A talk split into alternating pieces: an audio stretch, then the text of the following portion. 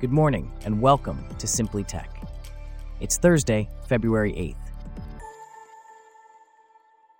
On today's show, Google starts blocking users from sideloading certain apps in Singapore, and the Indian Central Bank defends proportionate action on Paytm. Plus, Apple introduces an AI image tool that allows you to make edits by describing them. This coverage and more, up next. I'm David, and you're listening to Simply Tech.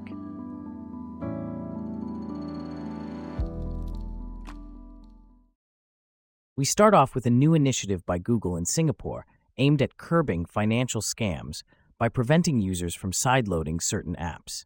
These are apps that are installed manually onto a device, not through the Play Store, and often abuse Android permissions to read one time passwords received through SMS and notifications. Here to discuss this further is our correspondent, Michael. Can you tell us more about this move by Google? Certainly, David. Google has identified four sets of permissions that are frequently exploited by fraudsters to commit financial fraud. The company's analysis shows that over 95% of installations of major fraud malware families exploiting these sensitive runtime permissions come from internet sideloading sources.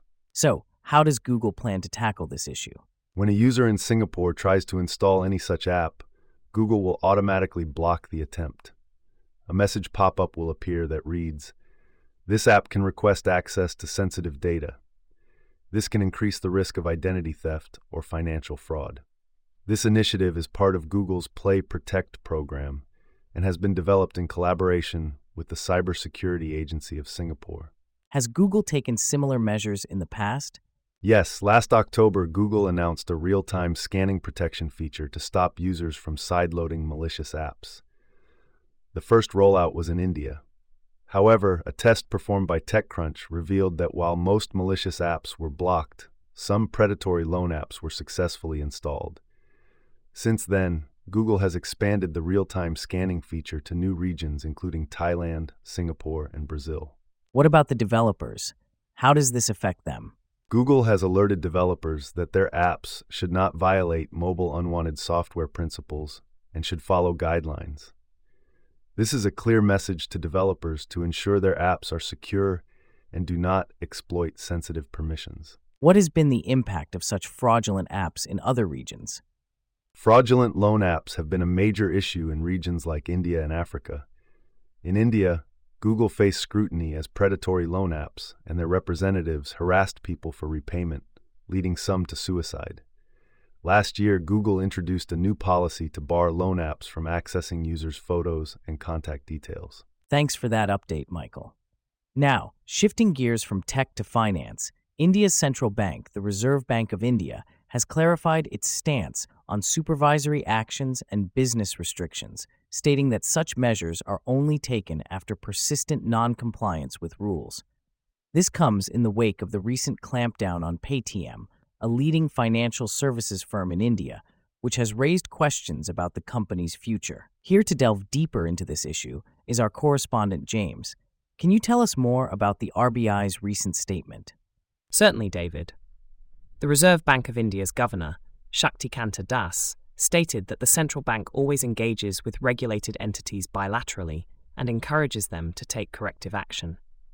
He emphasized that any actions taken by the central bank are proportionate to the gravity of the situation and are in the best interest of systemic stability and the protection of depositors' or customers' interests. So, what exactly led to this statement from the RBI? Can you provide some context? This statement comes in the wake of the RBI's recent clampdown on Paytm's Payments Bank, an associate entity of Paytm that processes transactions for the financial services group. The RBI has barred Paytm's Payments Bank from offering many banking services, including accepting fresh deposits and credit transactions across its services. This action was taken due to persistent non compliance with rules, according to RBI Deputy Governor Swaminathan J. And how has this affected Paytm? The impact on Paytm has been significant. The company's shares declined by 10% on Thursday, shrinking its market cap to $3.4 billion. Paytm, which went public with a market cap of about $20 billion in 2021, was trading at $5.8 billion before the RBI's order last week. What has been the response from the industry to the RBI's actions? A group of founders in India recently wrote to the regulator and the Ministry of Finance, cautioning that the central bank's action can impede innovation. However, Das has assured that the Reserve Bank of India will always encourage and support innovation and technology in the financial sector. What can we expect going forward? Are there any further actions planned by the RBI? The Reserve Bank of India plans to comment more on Paytm next week. There have been reports that the central bank has considered revoking Paytm Payments Bank's license.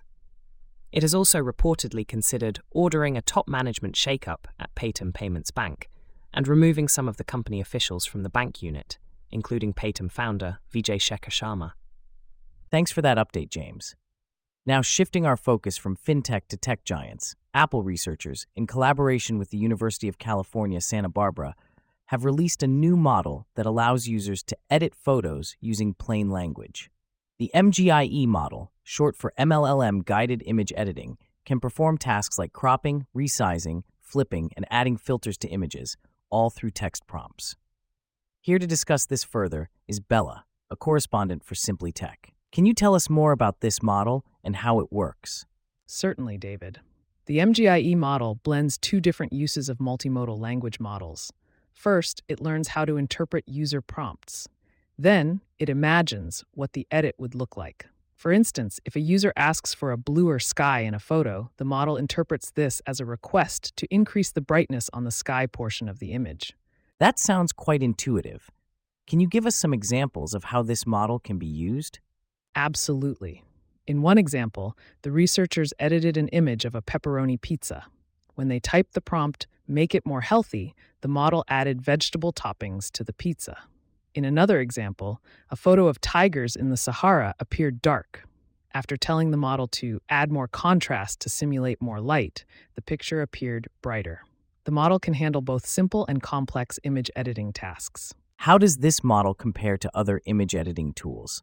Well, some image generation platforms like OpenAI's DALL-E 3 can perform simple photo editing tasks on pictures they create through text inputs. Adobe, which is a popular choice for image editing, also has its own AI editing model. Its Firefly AI model powers generative fill, which adds generated backgrounds to photos. However, Apple's MGIE model stands out for its ability to interpret and execute complex editing tasks based on plain language prompts. And what are Apple's plans for this model? Apple has made the MGIE model available through GitHub for download and also released a web demo on Hugging Face Spaces. However, the company has not disclosed its plans for the model beyond research. It's worth noting that Apple CEO Tim Cook has expressed the company's intention to add more AI features to its devices this year. That's certainly something to watch. Thanks for the update, Bella.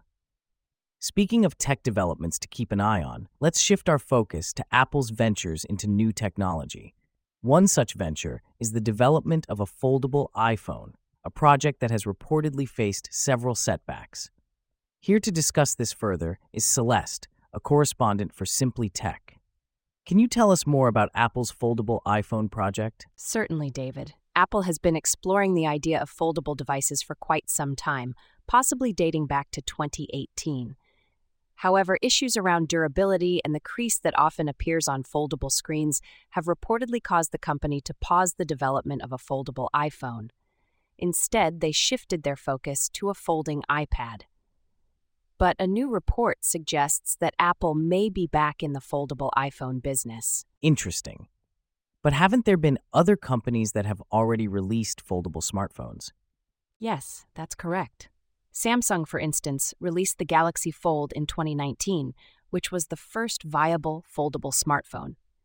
However, the launch was fraught with issues, and several users, including TechCrunch, experienced problems with an early version of the phone. Since then, the category has matured significantly. Samsung's Fold and Flip devices have proven that there is demand for foldable smartphones, and other companies like Huawei, Oppo, OnePlus, Motorola, and Google have also entered the game. So, what's holding Apple back? Apple is known for its high standards and often abandons ambitious projects that don't meet these standards. With foldable devices, the company needs to believe it's bringing something fresh to the table before launching a new product line. This could mean better drop testing results or the elimination of the foldable crease. However, it seems consumers won't be able to get their hands on a foldable iPhone before 2026. And how do you see the market for foldable devices evolving in the coming years? IDC projects that foldable shipments will more than double from just over 21 million in 2023 to 48.1 million by 2027. While this might sound like a big figure, it's relatively small compared to the 1.17 billion smartphones that shipped globally in 2023. The foldable market has seen continued growth and has injected some excitement back into the smartphone market. However, it's difficult to predict how things will look by 2026. What can we expect from a foldable iPhone based on the reports? Apple has reportedly been experimenting with different versions of a foldable iPhone, but seems to prefer the clamshell model. The company is reportedly eyeing an 8 inch main display, which would be massive for a clamshell form factor. However, the exact form factor and dimensions will likely depend on what Apple believes will appeal to the largest audience. That was Simply Tech reporter Celeste. Thanks so much for being here. And with that, we wrap up our stories for today. Thanks for listening to Simply Tech. We'll see you back here tomorrow.